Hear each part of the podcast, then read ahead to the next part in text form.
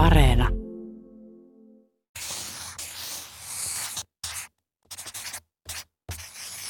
Kerron teille latvialaisen tarinan, jonka nimi on Kolme toivomusta.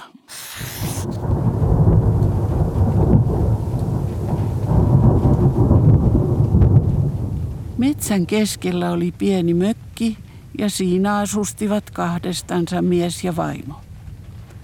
Eräänä yönä metsässä oli kova myrsky. Sade ropisi katolle, tuuli puhalsi rajusti ja salamat leiskuivat. Mökin ovelta kuului koputus. Ukko ja Eukko menivät ovelle katsomaan, kuka koputtaa, ja kun he avasivat oven, he näkivät siellä oven takana pienen mummon. Ja mummo oli niin märkä sateesta, että jalkojen viereen lattialle muodostui äkkiä sadevesilammikko. No, se pikkuinen mummo sanoi, että ette tunne minua, mutta toivoisin, että jos voisin vaikka vähäksi aikaa tulla kotiinne istumaan ja lämmittelemään ja kuivaamaan takkiani, koska minulla on vielä pitkä matka kuljettavana tänä yönä metsän toiseen laitaan. Ukko ja Eukko näyttivät mummolle paikan takan vieressä, jossa tämä saattoi kuivatella itseänsä ja auttoivat mummoa myöskin asettelemaan takin penkille kuivumaan. Jonkin ajan kuluttua mummo alkoi liikahdella ja sanoi, että kyllä minun varmaan täytyy kohta lähteä, koska minulla on vielä pitkä matka käveltävänä. Ja takkikin jo näyttää kuivuneen sopivasti. Sitten hän katsoi miestä ja vaimoa ja sanoi, että kyllä te olette olleet ystävällisiä minua kohtaan, kun otitte aivan tuntemattoman ihmisen tänne kotiinne. Olen päättänyt antaa teille lahjan kiitokseksi. Annan teille kolme toivomusta ja lupaan täyttää ne kaikki kolme toivomusta.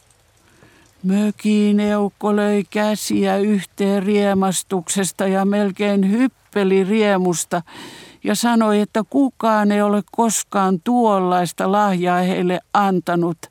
Ja sitten hän sanoi samaan hengenvetoon, että minä toivoisin, että tuossa hellalla olisi paistin pannu ja siinä pannussa makkara tirisemässä.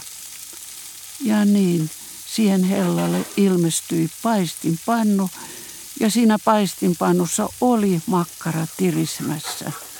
Ja sinne tupaan levisi ihan makkaran tuoksu.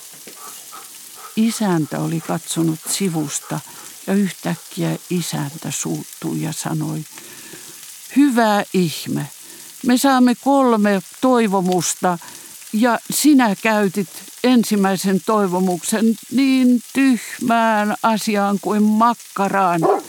Hän haukkui ja moitti vaimoansa ja suuttui yhä enemmän ja sanoi vihan vimmassa, että minä toivon, että tuo makkara tuolta pannulta lennähtäisi sinun nenäsi kiinni.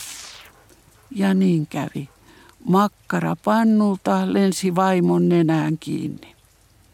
Kyllä siinä yritettiin saada sitä makkaraa irti nenästä, mutta eihän se lähtenyt. Ja lopulta oli pakko käyttää se kolmas ja viimeinen toivomus siihen, että makkara saatiin vaimon nenästä irti. Se pieni mummo oli siinä sivussa pukenut takin päällensä ja kietonut huivin kaulaansa.